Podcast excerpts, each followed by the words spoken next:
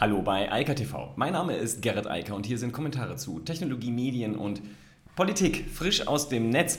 Ja, Politik gibt es heute zum Glück nicht, aber wir sprechen nochmal über die Meinungsfreiheit. Da war das Thema mit Ungarn, da gab es sehr, sehr viele Kommentare auf TikTok, ähm, hier auch ein bisschen, aber vor allem auf TikTok und da will ich nochmal drauf eingehen, weil da bestehen ja bei einigen faszinierende Vorstellungen über Pressefreiheit und wie das so funktioniert. Außerdem Donald Trump ist zurück auf der Bühne.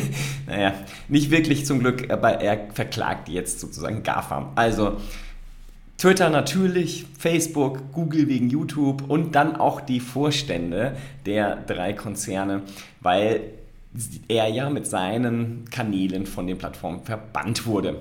Zum Glück.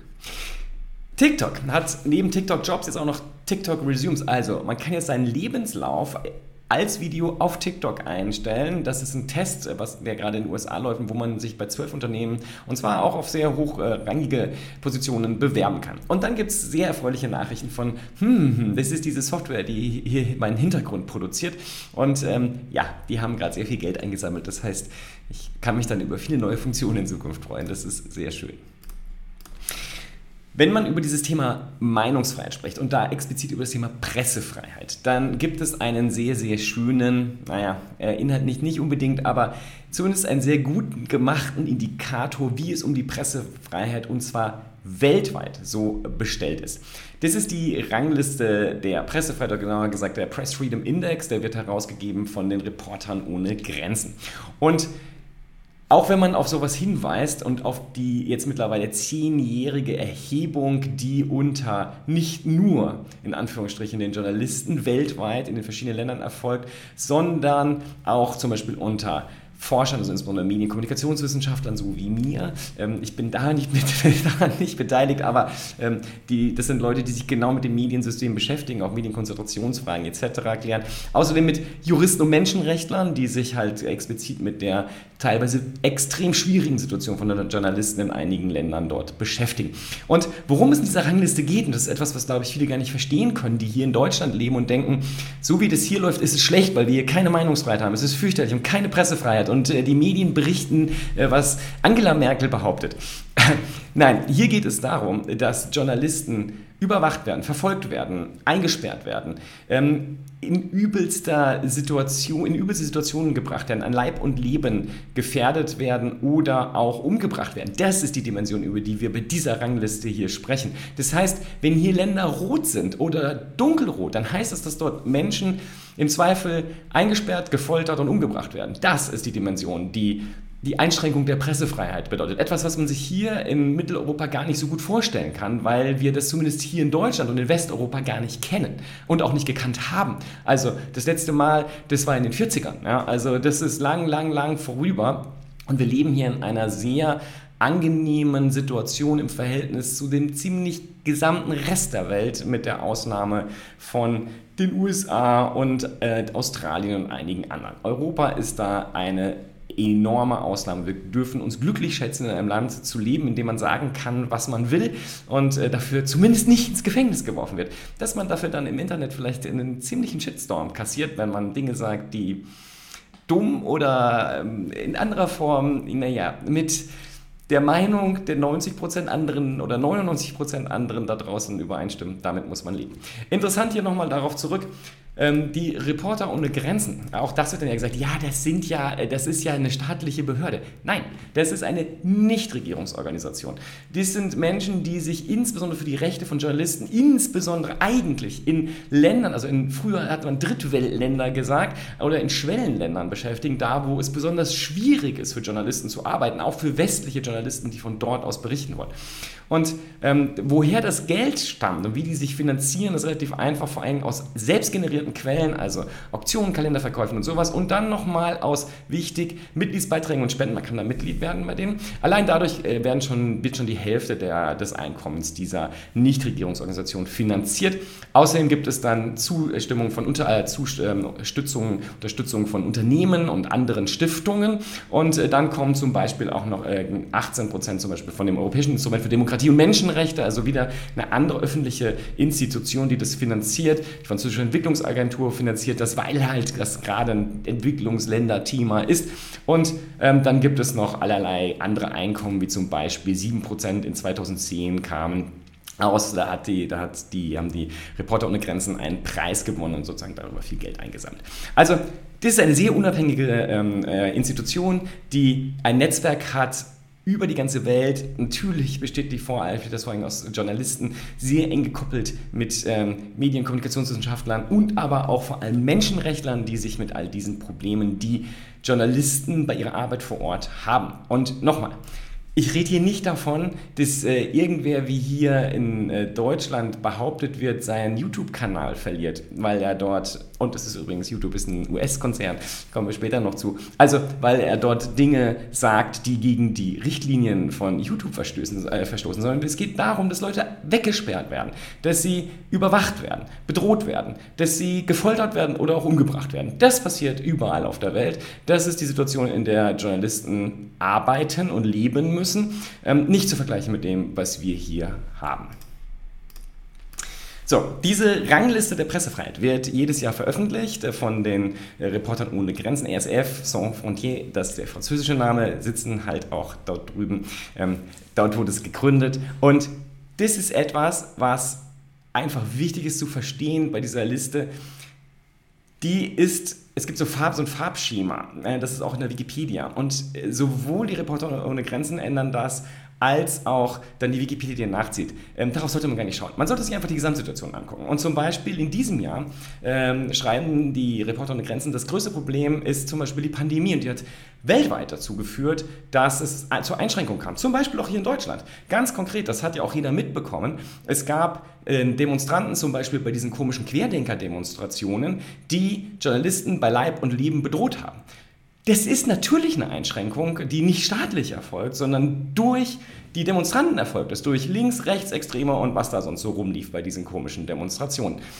Das Problem, was der Staat damit hat und worüber man sich kümmern muss, ist, da waren Polizisten und die haben sich nicht um die Journalisten gekümmert, erwiesenermaßen. Natürlich müssten sie das tun. Natürlich müssten die Polizisten, die diese Demonstration begleiten, dafür sorgen, dass medienschaffende Journalisten dort geschützt werden. Taten sie aber nicht, nicht ausreichend. Deshalb hat auch Deutschland verloren. Also ist in dem Ranking ein bisschen gesunken, steht aber insgesamt auf Platz 13 von 170 Ländern und ist in diesem grünen Bereich, wo sozusagen das Arbeiten sehr, sehr angenehm ist für Journalisten. Hier in Deutschland haben die kein Problem mit dem Staat, sondern hier in Deutschland haben Journalisten das Problem, dass sie auf Pegida und anderen Demonstrationen an Leib und Leben bedroht werden durch die Demonstranten, also nicht durch den Staat, also wie etwa in China oder in Russland oder in der Türkei oder in anderen Ländern. Wie sieht das jetzt insgesamt aus? Also in diesem Jahr gibt es zum Beispiel auch kein Grün, ja, sondern die grünen Länder sind jetzt weiß. Ähm, man kann es auch angucken, selbst Norwegen, das ist auf Platz 1, hat nachgelassen. Also ist nicht mehr perfekt, was das Thema ähm, Pressefreiheit angeht. Und ansonsten sieht man halt hier, wir haben in Mitteleuropa, drüben in den USA und Kanada, das ist gelb. Wenn ich mich mal ausblende, hier hinter mir Australien ähm, oder ähm, auch Südkorea, auch gelb. Also die sind alle so in dem oberen Bereich. Also man kann das schön sehen hier. Ähm, in Europa sieht die Welt eigentlich schön aus. Weiß und gelb, das ist alles fein. Aber, und das war das Thema schon vor zwei Tagen, wenn man sich dann anguckt, was in Ungarn passiert, in Polen und neuerdings auch in Slowenien, dann ist das halt nicht mehr so. Dort findet gerade eine Gleichschaltung statt, weil tatsächlich sämtliche Medien innerhalb einer Stiftung, also pro Land natürlich, da zusammengeführt werden und dann nicht mehr frei agieren können, weil sie nicht mehr unabhängig finanziert werden und aus verschiedenen Quellen finanziert werden, sondern das sozusagen nicht mehr über Themen wie Russland oder wenn es hier äh, dunkelrot oder schwarz mittlerweile wird, also früher war es dunkelrot, jetzt ist es schwarz zum Beispiel hier bei den Reportern ohne Grenzen für 2021.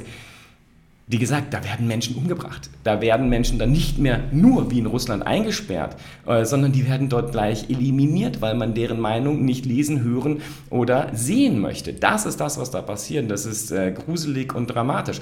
Ich finde es aber nichtsdestotrotz genauso gruselig in Deutschland, dass Journalisten ihre Arbeit bei Demonstrationen zum Beispiel nicht hinterherkommen können, weil sie von Demonstranten bedroht werden und weil die Polizei nicht effektiv einschreitet und nicht dafür sorgt, dass die Journalisten dort geschützt werden. Und neben diesen, äh, diesem Ranking der Länder gibt es dann auch noch explizite, die Reporter ohne Grenzen nennen das auch ganz deutlich so, Feinde der Pressefreiheit. Und da ist zum Beispiel, das muss man halt auch ganz klar benennen, das ist das, worüber ich vor zwei Tagen auch schon gesprochen habe, ein Viktor Orban in Ungarn, der ganz ungeniert in den letzten zehn plus Jahren die Presse- und Medienfreiheit in Ungarn letztlich zerstört hat das ist jemand, den die SF dann als Feind der Pressefreiheit bezeichnen und ich kann dem nur folgen. Jemand, der aktiv gegen Journalisten und Medien vorgeht und dafür sorgt, dass die ihren Job nicht machen können. Natürlich ist der der Feind der Pressefreiheit. Ist, hat das auch mehr als deutlich geäußert und gesagt, dass er das nicht will. Er will keine freie Berichterstattung. Für eine Demokratie ist das natürlich eine Katastrophe und wie ich vor zwei Tagen schon gesagt habe, für Europa als Gesamtkonstrukt, die Europäische Union, ist das genauso eine Katastrophe, weil da sitzt halt jemand mitten unter uns als Land, als Ministerpräsident und verhält sich, wie er sich nicht verhalten sollte. Das ist extremst unschön. Ja, damit zu Donald Trump. Witzigerweise das gleiche Thema. Nur hier kann man es sehr schön sehen, deshalb gefällt mir das so gut, dass diese Nachricht gerade mit da reinfällt. Das ist jetzt etwas ganz anderes und das ist das Spannende. Erstens, Donald Trump ist kein Journalist ähm, und wenn Journalisten wie Donald Trump wären, hätten wir ein echtes Problem, weil dann würden wir von vorne bis hinten nur noch belogen. Sehr unschön. Donald Trump verklagt jetzt gerade Twitter, Facebook, Google und deren Vorstände nochmal individuell. Er sagt, um seine Kanäle zurückzubekommen, zu zeigen, dass seine Meinungsfreiheit und Pressefreiheit, nein, Meinungsfreiheit dort eingeschränkt wurde. Was ich glaube, steht hier unten, ähm, der muss dringend wieder Geld einsammeln. Deshalb braucht er seine äh, verbliebenen Jünger, damit sie ihm jetzt Geld spenden für diese Klagen und äh, für seinen sonstigen Lebensunterhalt, vermute ich. Also, das Problem, was er hat, ist, er will den Twitter-Account vor allem wieder. Das war ja eigentlich sein Ding. Ich glaube, das, was da auf Facebook und auf YouTube gelaufen ist, interessiert ihn gar nicht. Ähm, das ist sozusagen jetzt nur, äh, gehört zur Show dazu. Ähm, das Problem mit der ganzen Sache, ich habe sie oft genug besprochen und erklärt, es sind die Konzerne, die sich auf die Meinungsfreiheit berufen. Denn in den USA geht die Meinungsfreiheit sehr, sehr weit. Und die bedeutet insbesondere, dass Twitter, Facebook und Google niemanden und niemandes Meinung auf ihren privat betriebenen Plattformen akzeptieren müssen. Das ist die Situation. Sie können Regeln aufstellen, insbesondere solche wie zum Beispiel, dass Gewaltverherrlichung und Aufruf zum Gewalt nicht akzeptiert und toleriert wird. Und genau das hat Donald Trump gemacht. Der Sturm auf das Kapitol, wo seine Jünger dann sozusagen nicht nur irgendwie getwittert haben und äh, absurde äh, Meinungen weitergetragen haben, sondern Menschen ermordet haben, als Kapitol gestürmt haben. Wir konnten das alle im Fernsehen mit anschauen, einen Polizisten umgebracht haben, etc. pp.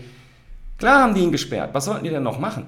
Was wäre denn passiert, wenn sie das nicht getan hätten? Was wäre denn der nächste Schritt gewesen? Dass Trump das überhaupt gemacht hat, zeigt ja nicht nur, wessen Geisteskind er ist, sondern auch, wie wenig er auf die Meinungsfreiheit zählt und wie wenig ihn die Freiheit der US-Bürger dort interessiert, wenn er sozusagen das Parlament stürmen lässt von seinen Anhängern.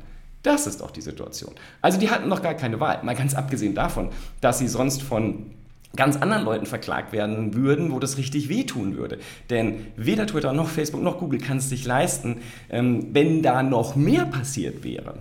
Ähm, und es wäre auf sie zurückgeführt worden und auf ihre Untätigkeit. Das hätte also nicht geklappt. Also, Trump verklagt jetzt also die Jungs. Ich glaube, da wird nicht viel bei rumkommen. Ähm, insbesondere wird er ganz sicher seine Accounts nicht wieder bekommen. Ähm, bei Twitter ist ja so, äh, Dorsey hat ihn ja für die Ewigkeit sperren lassen. Ähm, bei den anderen ist es ja so, das ist noch nicht klar. Facebook muss ja eine neue Entscheidung treffen. Haben sie jetzt auch gemacht. Das erstmal für äh, die nächsten, ich glaube, zwei Jahre. Bei YouTube ist es auch, ich glaube, bis 2023 ist er da erstmal von der Plattform und vielleicht löst sich das ganze Thema dann ja auch mit Zeitablauf. Wenn nicht, ähm, werden wir sehen, was dann passiert und wie Facebook und Google sich dann verhalten. Twitter hat da jedenfalls eine klare Meinung und Position, die ich auch teile, weil, wie gesagt, sie müssen das auf ihrer Plattform nicht ertragen. Twitter, Facebook, Google sind weder der US-Staat noch ein Medium, sondern eine Plattform jeweils. Und die Plattform muss Regeln haben, weil sonst wollen wir da alle nicht sein. Ja, und TikTok. TikTok hat im Moment viele coole neue Sachen. Ich hatte schon mal über TikTok Jobs gesprochen, das ist ein bisschen länger her. Da haben sich sozusagen eigentlich die Unternehmen, ähm, also verstärkte HR-Tätigkeiten auf TikTok herausgenommen oder von TikTok eingeräumt bekommen, um da besser sich zu positionieren als Arbeitgeber. Und jetzt passiert genau das Gegenteil. Jetzt gibt es die Möglichkeit für TikTok-Nutzer sich bei aktuell zwölf Unternehmen in den USA auf sehr verschiedene und auch sehr hohe Positionen per TikTok-Video, also als einen Lebenslauf als TikTok zu produzieren und sich dort zu bewerben. Ganz ehrlich, das ist ja vorher auch schon passiert. Ich habe das bei TikTok-Jobs auch schon gesagt. Das ist ja nichts Neues. Ja? Also ähm, TikTok und jedes andere soziale Medium wurde und wird seit jeher für Bewerbungen benutzt oder für das äh, Vorstellen von Jobmöglichkeiten. Natürlich benutzen die HR-Abteilungen das, natürlich versuchen die potenziellen die Mitarbeiterinnen der Zukunft diese Medien, um sich dort zu bewerben. Zu Recht. Und was TikTok hier macht, ist, sie wollen das jetzt strukturieren, sie wollen entsprechende Tools anbieten und natürlich Geld damit verdienen. Ist ja auch völlig okay. Natürlich sollen die Unternehmen dafür zahlen, wenn sie den Kanal als Recruiting-Kanal dann noch stärker einsetzen, als sie es sowieso schon tun und jetzt im letzten halben Jahr verstärkt getan haben. Und ich glaube, dass das spannend ist. Ich glaube, dass das auch für die TikToker interessant ist, denn da werden sicherlich interessante Videos bei rumkommen. Ähm, ich bin jedenfalls gespannt, was sich da so in meine Timeline einschleicht. Ja, und das letzte Thema, hm, das Startup, das keinen Namen hat, sondern einen Sound, ähm, hat gerade 100 Millionen Dollar eingesammelt. Und ich muss einfach sagen, zu Recht. Ich finde, ohne, hm, hätte mir zumindest, ich glaube, ich benutze die Software jetzt in der Beta seit ziemlich exakt zwölf Monaten. Und die letzten zwölf Monate wären ohne dieses Tool ziemlich unschön gewesen, weil jeder, der Videokonferenzen macht, weiß, wie schwierig es ist, diese Umschalterei auf, ich mache jetzt mal ein Screensharing und das dauert dann, es gibt immer so eine Zeitverzögerung und es macht da keinen Spaß. Und noch viel weniger Spaß macht es hier, YouTube-Livestreams zu machen, ähm, äh, ohne irgendwelche Hintergrundinformationen und irgendwas. Das ist halt alles schwierig, sieht nicht so schick aus. Ich bin jedenfalls sehr dankbar für diese Software, besonders äh, für alle Videokonferenzen, an denen ich in den letzten zwölf Monaten teilgenommen habe und wo ich auch sehr dankbar war, wie schnell hm, die Software aktualisiert hat, auch wenn man dort Fehler-Reports äh, eingereicht hat und dann bekam man halt Lösungen sehr schnell zurückgespielt. Also äh, sehr, sehr cool, das Startup gefällt mir sehr gut und mit den 100 Millionen Dollar, das gefällt mir noch viel besser, wollen sie jetzt eine eigenständige Mobile-App entwickeln. Ich bin sehr gespannt, ob das ein eigene Video, äh, also nicht nur ein Zwischentool wird, um die anderen wie Zoom oder Whereby oder was auch immer ähm, dann mit einer besseren Kamera, die Funktionen hat, zu unterstützen, oder ob sie eine eigene, ähm, eine eigene Plattform aufbauen. Hätte nichts dagegen, denn wenn sie das so gut machen wie bei dieser Software hier, sehr gern. Ähm, was ich bei denen wirklich witzig finde, ich freue mich immer, das ist jetzt schon das zweite Mal und es kam lustigerweise gestern oder vorgestern. Ich kriege manchmal von, ähm, hm, hm, hm, das ist übrigens deren Logo, ähm, kriege ich solche Briefe hier. Die kommen dann aus, ähm, ich glaube, San Francisco, ja. Und ähm, der Witz ist, die schicken halt dann einfach äh, so Giveaways weg. Aufkleber, ähm, Bazooka und äh, Anstecknadeln und so ein Zeug. Ähm, ich finde es total nett. Also, wie gesagt, ich habe früh damit angefangen, früh die Software genutzt, denen auch Feedback gegeben und ähm, äh, mag auch gerne, was sie sonst so da tun und äh, kommuniziere mit ihnen. Und äh, es ist einfach sehr, sehr sympathisch, was sie machen. Und äh, ich hoffe sehr, dass sich das jetzt mit dem vielen Geld nicht ändert. Aber sie haben ja schon mal 40 Millionen bekommen. Insofern bin ich guter Dinge, dass sie jetzt mit nochmal 100 Millionen auch keine Fehler machen, sondern einfach die gute Arbeit fortsetzen und vielleicht noch viel coolere Tools bieten als die, die ich schon kenne. In diesem Sinne, ich wünsche weiterhin eine schöne Woche ähm, und ja, wir hören uns dann morgen, denke ich. Bis dann. Ciao, ciao. Das war Eika TV frisch aus dem Netz. Unter eika.tv findet sich der Livestream auf YouTube. Via eika.media können weiterführende Links abgerufen werden. Und auf eika.digital gibt es eine Vielzahl von Kontaktmöglichkeiten.